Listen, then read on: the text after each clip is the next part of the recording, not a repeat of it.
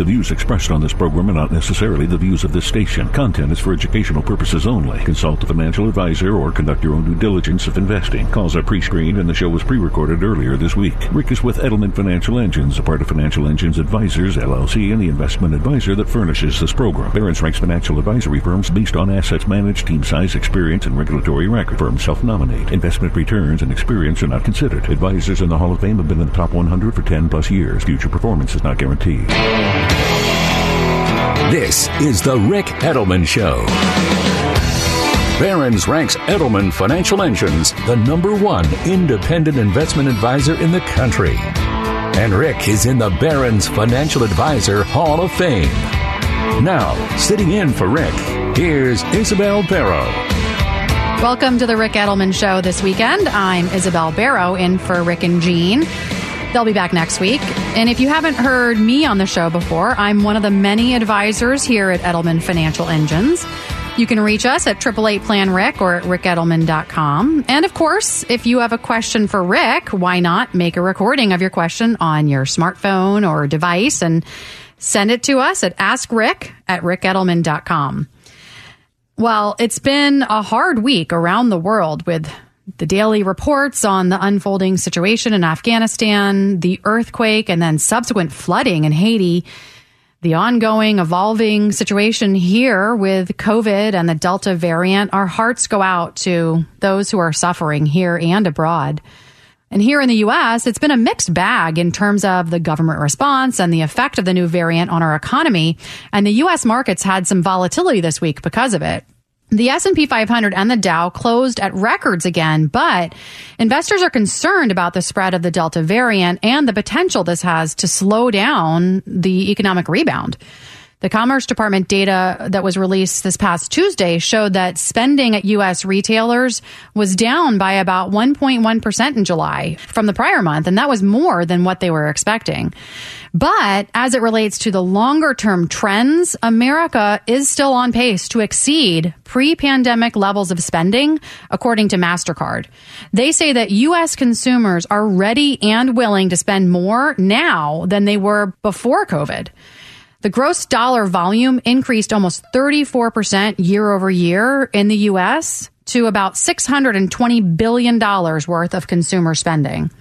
But what's really telling is that that is up 27% from the same quarter in 2019. Yes, I'm saying people are spending now more than they were even before the pandemic. Now, clearly stimulus and high level of savings left over from last year are playing a role, but it's also increased consumer confidence what we're spending our money on has shifted also. Last 12 to 18 months, you know, money was being spent on non discretionary categories, things like groceries, utilities.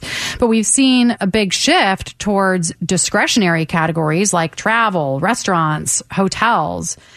Meanwhile, and what might be a surprise to those of us who have been predicting the demise of malls in this country, malls have bounced back far more quickly than what was expected. But the rebound is uneven in terms of what type of malls are doing well. And is it only a temporary shift back to mall shopping? You know, pent up demand, essentially. The nation's largest mall operator, Simon Property Group, they just reported earnings that easily beat what Wall Street had forecast. And they also topped the second quarter of 2019 earnings. Retail Properties of America, another mall owner, just reported earnings per share that also topped their 2019 earnings. When malls shut down in 2020, some of the anchor tenants, those are J.C. Penney, Neiman Marcus, well, they filed for bankruptcy and they closed a lot of their stores permanently. There were also bankruptcies within the mall operators themselves. So this return to mall shopping more recently does show some positive trends short term, but clearly there are negative long term trends continuing. Consumer spending is robust now because of pent up demand, but will it last? And like I said, it's been an uneven recovery within malls, higher end malls versus weaker quality malls, and the continued shift in people's shopping habits away from malls to online. I mean, how often do you really buy online from Amazon, Walmart, Target versus go to a mall and buy something there? And some potentially lasting new problems for malls are a shift away from blockbuster movies being released in the theaters. A lot of malls are somewhat, you could say, anchored by the movie theater within the mall, and they rely on that foot traffic of the moviegoers who are now, in many cases, just skipping the theater altogether and watching the new release from the comfort of their own sofa. Movie theaters are still far below pre pandemic levels of traffic. And with the new variants of COVID potentially influencing more cautious behavior from the shoppers, there are some signs that the mall foot traffic is, is being affected. But in general, the higher end, more modern malls, the ones with fancy restaurants, luxury good shops, the ones that are usually located in the very affluent neighborhoods, well, those malls are doing very well but it's the mid tier and lower end malls that are still having issues collecting rent. And those are properties that are often in the middle or, or lower income neighborhoods. Simon Property Group, which is the largest U.S. mall owner, has actually been giving back some of their poor performing properties to their lenders. But even so, the number of malls in the U.S. isn't shrinking as fast as analysts had expected. But it's because of the high end malls that are not only doing well, but growing. And it's another symbol of the K shaped recovery. The ones who can afford to shop at the high end malls are, and the ones who would normally be shopping at the lower end malls have less money to do so and go back to the stores. So malls may not be dead quite yet, but online shopping will still be the way of the future for most. And there is one young person who has built his business using completely online selling. A 16 year old high school student whose name is Max Hayden. Well, he's from Hopewell, New Jersey. He brought in nearly $2 million in revenue selling video game consoles, above ground pools on Amazon during the pandemic. Well, his business plan was to resell items on Amazon along with other marketplaces. And in doing so, he was able to generate six figure profits for himself. Well, he had enough thought and foresight to target products that he thought would be in high demand and short supply like above ground swimming pools in the summer and then things like patio heaters last fall. I tried to buy both of these things and couldn't do so. So I know exactly what he was thinking and he was right. And he is clear that he never focused on pandemic necessities. It was just those like to have types of things. Uh, Max, who is a high school senior, he sold more than $1.7 million worth of products on Amazon Marketplace in 2020 alone. So after accounting for all of his costs, he turned a profit of roughly $110,000. Now, last year he registered his business and he is now a 16 year old CEO. I hope he's saving some of that money for retirement. And speaking of retirement, a lot of people before they retire um, neglect to think about how much they'll be able to afford or spend each month, or what to do about Social Security and Medicare, how to leave their family protected. But I can tell you from my almost 20 years of experience meeting with new clients that people also don't know to ask about some of the other key things like what should my withdrawal strategy be? How much should I budget for long term care or for healthcare expenses? How should my investment strategy change when I'm taking income off of it to live? And that's why you should call 888 Plan Ric to get a free retirement review and financial plan from an Edelman Financial Engines planner. You'll meet with an experienced fiduciary planner who will give you an objective answer to the questions you have about retirement and the ones that you didn't even know you needed to ask. Your planner will look at your current investments and tell you how you should be invested for this particular stage of your life, pre retirement, post retirement, any other stage. You'll also get a personalized financial plan, and that plan alone is an $800 value. It includes your own retirement plan of action, an estimate of your Social Security benefits, portfolio recommendations, and the next steps you can take for your financial future and the rest of your life. Call 888 Plan Ric by 10 p.m. this coming Tuesday or sign up at EdelmanFinancialEngines.com for your free retirement review and personalized financial plan. Well, we've been talking about the uneven spending at high end malls across the country versus the mid tier and lower end malls. And while Americans added nearly $4 trillion to their savings during the COVID pandemic, most of those gains went to the wealthy. Stimulus checks, rising stock market, less spending all led to a massive savings boom over the past year. But 70% of that gain was from the wealthiest 20% of Americans and excess savings or savings above and beyond the normal pre pandemic growth level.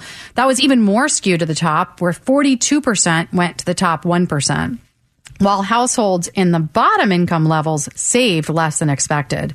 And this could have negative implications for the economy. A recent study found that about $360 billion of savings will be spent over the next year and a half. But the savings are so top heavy, the vast majority of the spending is going to be on things like the high end restaurants, resorts, fashion, jewelry, wine, and other similar businesses that are focusing on that affluent market versus the mass market. The wealthy also are typically spending a smaller share of their savings on consumption, meaning overall spending in the coming months from savings could fall short of projections.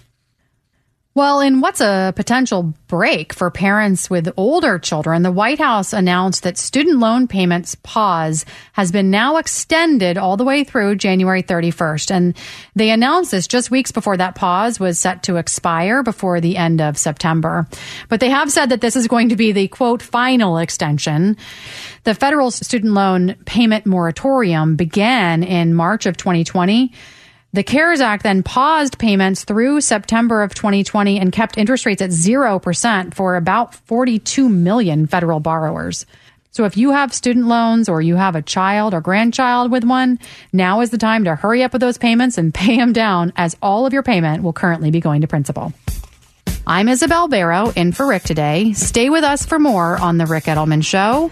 We're at 888 Plan Ric. That's 888 752 6742 or reach us at ricedelman.com.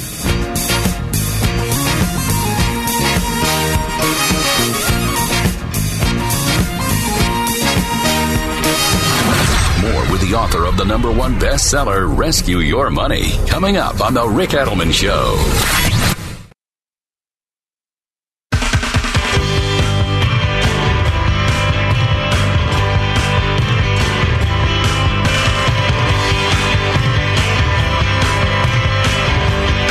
Welcome back to the Ric Edelman Show. I'm Isabel Barrow in for Ric and Jean today. Triple eight Plan Ric, ricedelman.com. Well, in yet another flip flop in this evolving pandemic economy, apartment rents are rising fast as young professionals are returning to the cities and the on fire housing market is keeping many of them uh, renting versus buying. The index that tracks publicly traded apartment companies is up 42% since January of this year. And the median rent has risen more than 10% over the past year, up to more than $1,200. In nearly every major metro area, rents are now much higher than they were a year ago. And in part, that is due to the real estate boom. In Atlanta, for example, home prices have risen more than 25% in the last year, pushing more people to rent for longer periods of time. And while real estate and the rental market have recovered, there are still challenges in other areas of the economy that could affect the supply chain, such as railroads. America's freight railroads are struggling to bring back and get new workers. And that's contributing to a slowdown in the movement of chemicals, fertilizers, industrial products in general. And this slowdown is in getting the supply products to where they are intended and it poses a risk of disruption to factory operations. And these labor shortages have the potential to create potentially widespread bottlenecks in the supply chain. Um, during 2020, railroad operators had furloughed thousands of workers and they took hundreds of trains offline. And prior to 2020, major railroads were already looking into streamlining their operations and running fewer trains with more cars. And so those changes that had already been made resulted in fewer workers.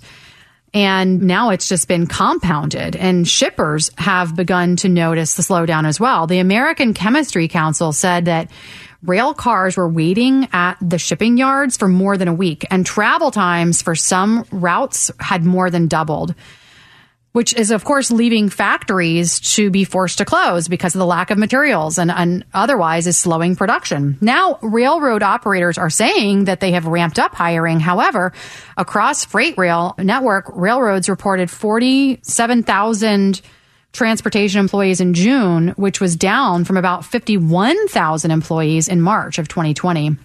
And the weather isn't helping with the supply chain dynamics either. There's been flooding across parts of Western Europe and China that is adding to delays in the global supply chain. Germany, Austria, and Belgium all have been dealing with devastating floods over the last few months. And in China, one city got nearly a year's worth of rainfall in just a couple of days. And these floods have damaged railway lines used there to deliver goods. And so for us in the US, the implications of this could be the increase in the cost of these imported products. Well, and this could be threatening those Black Friday deals. I know you're not thinking about it yet, but certainly the producers are because these delays and issues could cause retailers to raise prices to cover those extra costs for products like electronics, furniture, appliances, and even clothing. And while we're on the topic of weather, the official hurricane season started June 1st and it will run through November 30th. Are you living in an area where you have the potential for severe weather to impact or damage your home or property? And if so, when's the last time you did a full review of your homeowner's insurance? Because now might be a good time to check your homeowner's insurance and see how you're covered in the event of severe weather. On top of the increasing frequency and intensity of major storms, the cost of repairing or potentially even replacing your home may be a lot more than you realize. So be sure your homeowner's policy is sufficient to cover the cost of rebuilding your home. Standard policies typically exclude flooding from coverage and also typically have separate deductibles that'll kick in when there's weather related damage. And in the US, according to the National Oceanic and Atmospheric Administration, there were 22 separate billion dollar weather and climate disaster events in 2020. And depending on where you live and what kind of weather events your area is typically affected by, your homeowner's policy may provide coverage for some of the more location specific events, but check your current replacement cost. Is it enough given the current cost to rebuild? Standard policies typically will repair or replace your home up to the amount that it's insured for, but some weather related events fall under a different part that comes with a different deductible. And so you need to be clear on what that deductible is so you can plan your cash reserves accordingly or potentially just make changes to your policy. Like if you're in the East Coast or the Gulf of Mexico, you'll have a hurricane deductible most likely. Likewise, in, in, states that are prone to wind events like tornadoes, you may have a wind deductible. And if you're in California or another area that's prone to earthquakes, you might have to purchase a separate insurance for that. What about flooding? You know, homeowners policies generally exclude flooding from coverage. And according to FEMA, one inch of water in your home can cause up to $25,000 worth of damage. So for coverage, you'd also need a separate flood insurance, either through the Federal National Flood Insurance Program or through a private insurer. The bottom line is that everyone should revisit their insurance coverage. Is your replacement value enough to reflect the higher current cost to build?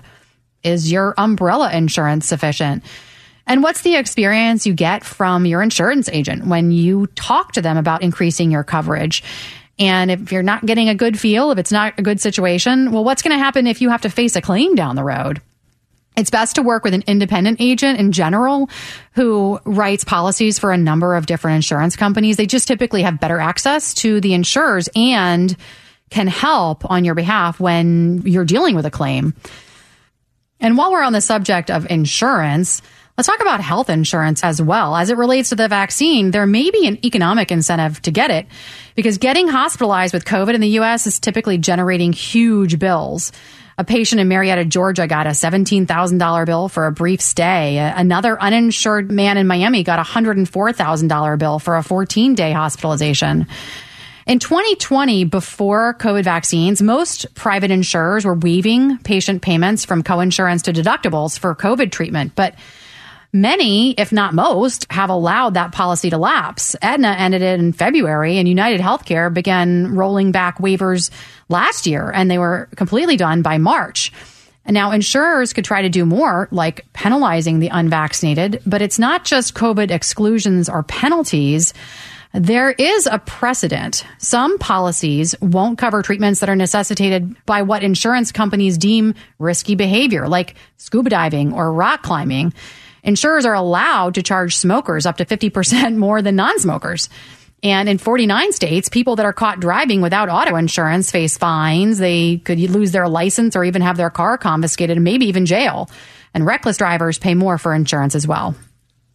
Considering insurance coverage should be discussed as part of an overall comprehensive financial plan. And if you don't have a financial plan, why not? What's holding you back? For now, at least, the initial fee or cost shouldn't be a concern as we have a special offer to get you started.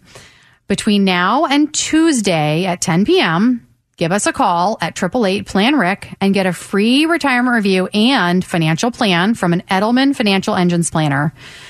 You'll speak with an experienced fiduciary planner who's going to be able to give you objective advice and answers to your questions. Your planner can look at your current investments, tell you how you should be invested for this stage of your life or the next stage of your life on an ongoing basis. And you'll also get a personal financial plan. And the plan alone is worth $800 and it includes your own retirement plan of action, an estimate of your social security benefits, portfolio recommendations, and the next steps that you can take for your financial future and for the rest of your life. So again, call 888 Plan Ric between now and 10 p.m. on Tuesday or sign up at EdelmanFinancialEngines.com for your free retirement review and personal financial plan. I'm Isabel Barrow in for Ric and Jean today. Give us a call at 888 Plan Ric or you can reach us at ricedelman.com.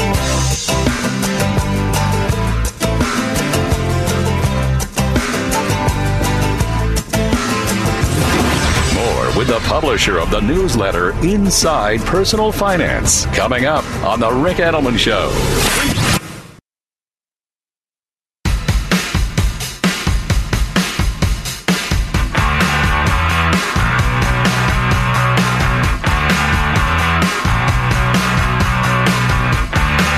Welcome back to the Ric Edelman Show. I'm Isabel Barrow in for Ric today, and we're going to the phones. We'll be talking with Pete in Patchogue, New York. Pete, what can we do for you? Hi, thanks for taking my call. Um, I had a question regarding insurance. I know it's important for financial planning to have all the right insurances in place. And one of the types of insurance that I previously tried to get was a short term disability policy. And because of some of my past medical histories, previous surgeries, I was denied because didn't really get through the underwriting process. And so I would say because of my past medical history, I am at greater than average risk for having some kind of uh, prolonged medical absence. And so if you had any advice on how to navigate uh, what I should do, I mean, I can tell you what I've been doing okay. is saving a lot more money. yeah. And so I figured that was a good way to do it. Have a, and mostly in investing. So I'm not just parking it in cash. So I've been a good saver. Okay. But uh, other than that, yeah. Boy, Pete, this is a tough one. Well, I'm sorry to hear that you're struggling with some medical stuff. So I, I, guess a couple of questions and then maybe clarifiers for those listening who are uh, wondering what we're talking about here. So basically what you're talking about is short-term disability, which would cover you in the event that you are unable to work for some period of time uh, because of some medical condition and uh, would basically make up the lost income, right? And in, in this case, what you're finding is that going out and trying to buy a policy on your own, well, they're looking at you and saying, well, we don't we don't want to take that risk. We think that there's too yeah. high of a likelihood that you're going to use this, which of course is the point of the insurance, right? And uh, so they say, "Sorry, we're just we're we're not going to cover you." So I think that that it sounds like that's been your experience. Now, do you work for an employer that has a group plan or a group offering? I had looked into that, and it was it was it's very hard to navigate. I wasn't able to. I actually am the teacher in New York State, and so I know there is something. Um, but I guess what got me from pulling the trigger was I also look at how much sick time I have, mm-hmm. and I have probably like a year's worth of sick time because I've been teaching a while. Mm-hmm. And So I was trying to factor in if I do uh, somehow get in touch and uh, get a policy to be accepted, would I factor in the amount of sick time I have in the type of policy that I would get? Well, you know, if that makes any sense. Yeah, I think I think it would, but that doesn't mean that you should turn down a group short-term disability that your employer may offer because you may get sick but not be on disability. You know, you may get sick for a week here or there. It may not be an actual disability or what's considered a disability. And so our advice would be to not only get short term, but also potentially long term disability. So that's, you know, after the 90 days essentially.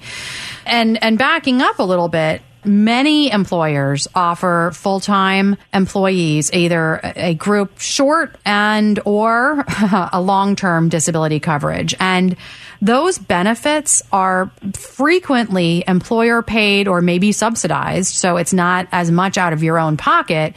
And you can enroll with with little to no health underwriting. So it's a great opportunity for those who are working but have, um, you know, pre-existing conditions.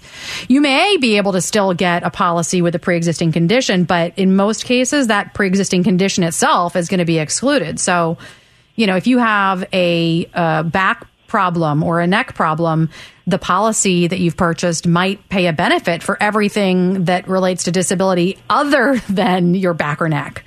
Um, so the definition of, of disability is, a, is a, an important part of each policy. If you are buying it privately, it needs to state that it is your own occupation and not any occupation. And what that means is that you qualify for benefits if you cannot perform the duties of your job. So if you you know if you couldn't teach, for example, if it was any occupation, you'd have to prove that you couldn't do anything essentially, and that's that's um, you know that's certainly not going to be as as beneficial. But in your case, I think that you have so a couple things going on. One, you've got sick leave that could cover you in the event that something happened, you know, that was very short. Um, but you should also consider short and long term disability to cover you for things that may actually be a disability. And if it's available through your employer, that's going to be a cheaper and better way for you given that you have pre-existing conditions. I mean, the problem with it is, of course, it's not portable. So if you leave that employer, you can't bring that policy with you to the next employer. You know, if you retired from this job and went to another job that was part-time work or that didn't have a disability plan. So that's certainly a downside. But if you're planning on staying in this occupation or this role at, you know, with the state, I think you said state of New York teachers, then you know, the disability policy should stay with you for as long as you're there. Well, that's, that sounds like uh, the next phone call I'll make. I guess this is an extension of like the estate planning. If I'm saving a lot of assets, which I've been, and I am high risk for long term care, would it make sense that I look into some kind of trust, like an irrevocable uh, trust or something like that, if I don't want my significant other to, I don't want the assets to be depleted for long term nursing and things like that. Is that something I should look into? You're kind of switching gears here, and I don't know that like long term or short term disability would fall into the category of estate planning, but now I think what you're talking about is all right, well, you know, because of the fact that I have some pre existing conditions, I, I, think I'm more likely to need to uh, use long term care at some point in my life. And long term care is exorbitantly expensive to pay for. So if I am saving all of this money and, you know, I've done a good job with my financial planning, well, now all of a sudden, if I go into a long term care facility, I'm worried that I spend down all of my assets and my significant other is left with um, with nothing. Now, is your you are you unmarried? I am, but I think that's going to change very soon. Okay. Well, yeah, that may yeah that may make a difference as it relates to your benefits, and also as it relates to just your partner or spouses if you're married, rights as it relates to your home. and Medicaid and et cetera. So, you know, even if you were to spend down all of your assets, um, if you have a home that you share with a spouse, that home can't be used against you as it relates to your Medicare, uh, Medicaid eligibility. If you became destitute and you spent all of your money on long term care and all of a sudden Medicaid has to pay, uh, because that is what happens for many people who use all of their money paying for their long term care. So if you were married, you wouldn't have to worry about your significant other getting kicked out of the house if it was your house. Um, if you are unmarried and the house is in your name and they're just essentially considered a uh, a renter, I guess, um, or just a you know somebody with no ownership rights over the home, that could pose a problem for the two of you. So while I don't, you know, I think the two questions are are are different. They are important ones both. And my advice would be if you're concerned about your and your partner's status and as it relates to your assets and their rights and um, how they're going to be cared for if you're not around, then talking to both a financial planner and an estate attorney are two really important components. And just as an aside, although your disability or your pre existing medical conditions might make it harder for you to get traditional long term care insurance, there are other options out there like hybrid policies that might be easier to get and would still give you some protection, or really in this case, your significant other or maybe soon to be spouse protection in the event um, that you do need to go into a long term care facility and it costs a good amount of money. So, uh, again, I advise you to talk to a financial planner. I think it's time and an estate attorney to make sure that your legal documents are in place and that, that your partner is protected. All right. Sounds good. Okay, Pete. Well, listen, thank you so much for your call. It's a good one. Lots of little offshoots here of important things to think about. So thanks for your call, Pete, and have a great day. You too. Thank you. That was Pete in Patchogue, New York. You're on with Isabel on The Ric Edelman Show. 888 Plan Ric, ricedelman.com.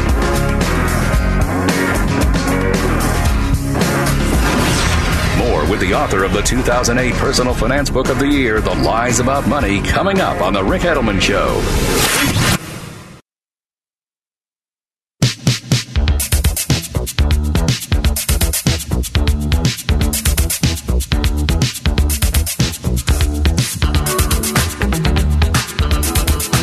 You're listening to Isabel Barrow on The Ric Edelman Show, 888 Plan Ric. And we're taking a call from Dan in Perry, Iowa. Dan, what's your question? Well, I'm 61 years old, getting ready for retirement. I am a state worker, and my retirement is with this TIAA CREF retirement. I don't know how familiar you are with that. Yep. And right now, I have my money basically in three spots. Mm-hmm. One is the stock, one is in real estate, and then some in a guaranteed income.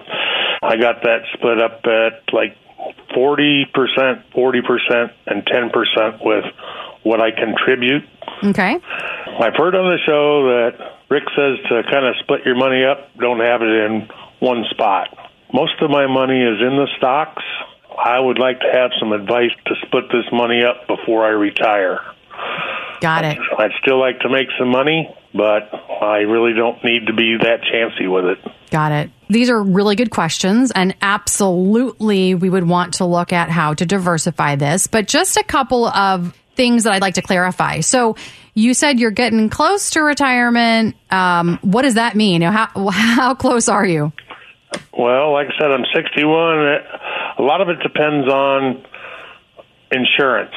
That's I'd have retired already if it wasn't if insurance wasn't so doggone high. You mean medical uh, insurance? Yes. Is there an option for retiree medical through your employer, or would you be out buying, you know, a private policy on your own? As of right now, I'd have to go out and buy one on my own. Ah. I just I just missed out last year. Some state employees got three years of insurance paid mm-hmm. if they wanted to retire. I still wouldn't get 65 in three years yet. So if they offer something like this again next year, Yeah, I'd probably take them up on it. Right. So then you'd be 62. So if you got three Yep. years, you get, you know, you get through to Medicare eligibility, which is age 65. So your question is an important one. And I think, you know, also this retirement date is an important factor here as well, because if you do retire now at 61 and you have, let's say in this case, four years of paying for medical out of pocket, that could eat away out of a lot of your income sources and potentially cause you to need to draw money out of this TIAA CREF uh, program. Now, the TIAA CREF program that you are talking about, the retirement plan, you know, I think for most, you're not familiar with TIAA CREF. I mean, it, it's in essence a 401k plan, right? But even though um, perhaps the underlying holdings within the plan are different than what you might have in another 401k plan, in essence, it's a pre tax retirement plan from which you make contributions. You spread the money around different areas that are offered, whatever the plan designates you are allowed to put your money into, which could be a variety of funds within TIAA CREF, or if it was a Fidelity or Vanguard plan, they would have their own funds that you could invest in. But bottom line is it's pre-tax, you're putting money toward retirement, and at some point you're going to be taking it out. Now, if we theorize that you wait all the way until you're 65 to retire because of the healthcare coverage gap that you're facing, but let's understand what you have saved within the plan and any other IRAs or assets or cash reserve that you have and how much of that you're going to be able to use to fund this retirement that is around the corner. Now, do you have any pensions or are you expecting to receive Social Security in addition to your TIAA CREF account? Yes, I am expecting to do Social Security, and oh, I even have a, just a smidgen of IPERS. Mm-hmm. It'll end up being about a hundred dollars a month, pretty small. Yeah. And you certainly want to wait on Social Security until you're at least retired. In your case, you're not eligible yet. You have to be 62. But if you're working and you're 62, not a good idea to start drawing for most in most cases you know if you're a person in good health and you don't need the money because you're employed wait until at least you've retired if not longer because the longer you wait the more you get so if you retired at 65 again i'm going to work off of that target and you then start drawing on social security for income and you're going to be drawing income as well off of this money that you have in TIAA CREF right That's my plan. that's your plan. This account at TIAA CREF right now, do you have any idea how much income you'd be able to generate on a monthly basis and whether or not it's going to be enough when you take into consideration what the after tax number is going to be? yeah, I'm going to be able to draw like forty three hundred dollars a month, Okay. How much is in the account? I want to see if that estimate is right. six hundred and fifty thousand. If I do the math here, 4300 a month times 12 over 650,000. So that is about an 8% withdrawal rate. They're saying that your withdrawal rate can be around 8%. That is Yep. way, way too high, Dan. So I think, you know, your true amount is going to be somewhere closer to, or your safer amount is going to be somewhere closer to, let's say 20 to 25,000 a year, which would make it more like 2,000 to maybe 2,300 or so a month. That's about half of what they're projecting. So I'm concerned, number one, with the amount that you're expecting to be able to draw off of it because of the information you've been provided. But then also, as we think about going forward, and starting to draw that money out, eh, you're still going to have to pay taxes on it when it comes out. So even if you can take 20, 25,000, well, you're going to have to pay what? I don't know, five, six, seven thousand, depending on what state you're in and your tax bracket, et cetera, and maybe changes to the tax rates. And that's going to further erode how much you end up with. Okay. But a better way to get a higher number, to get closer to that target, is to save more on a monthly basis. And I also want to be sure that you're not putting yourself at risk of losing too much by having as much in stock and real estate as you do versus fixed income. So right now you said 40% stock, 40% real estate, 10% in a fixed or guaranteed fund. Yep. Okay. So you're about 90% exposed to the risk component of the market between, we'll call it stock and real estate fund, and only 10% in something more conservative. And as you get closer to retirement, as you're within this five year window, I think that your allocation needs to be significantly more conservative, more weighted towards bonds. And you don't have any small cap, you don't have any international, you don't have any emerging market commodity exposure or alternatives. So you're based, you know, all of your money right now is in three baskets. And we typically recommend 10, 12, 15 different baskets. So having your money extensively diversified. Now, granted, you may not have access to all of those baskets within your plan, but certainly you need to talk to somebody to not, not only go through what your income projections are, but also to figure out what is an appropriate asset allocation for you given your retirement time frame. So I think Dan, you've got to start first with the laying out of the the plan and what this big picture really looks like to ensure that your numbers are all working out to where they need to be, uh, that you can retire when you want and that your income will be what you want or what you need, and then invest according to that goal. So rather than putting the investments first and saying, well, how should I invest that's going to get me to this goal? You have to look at the goals first and then figure out how the investments need to work in alignment with that goal, if that makes sense. I, I don't know what those goals are. Right. Well, we got to start somewhere. And maybe your goal is just tell me how long I have to work to get to this amount of money. Well, that's something that a, a, qualified financial planner should be able to help you with and say, okay, well, here's how we can get to that number. Here's how many years you need to work. Here's how much you need in the pot. Here are the types of returns that we need. Here are the assumptions we have on inflation.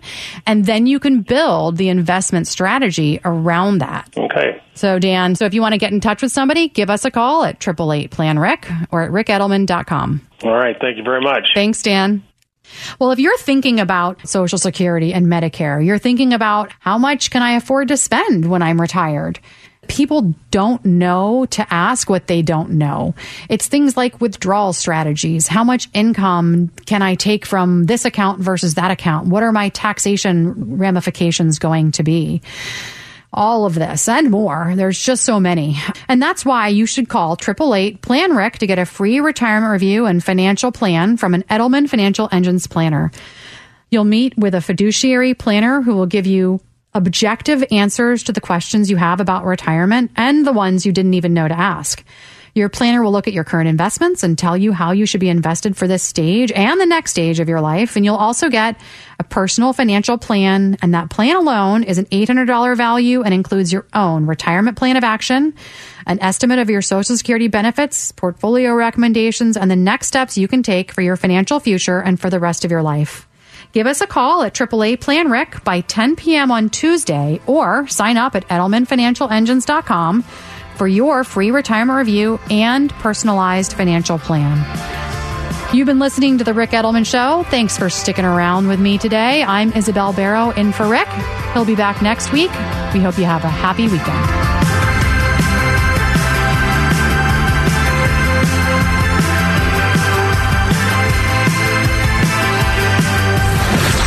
Get the truth about money every weekend on The Ric Edelman Show.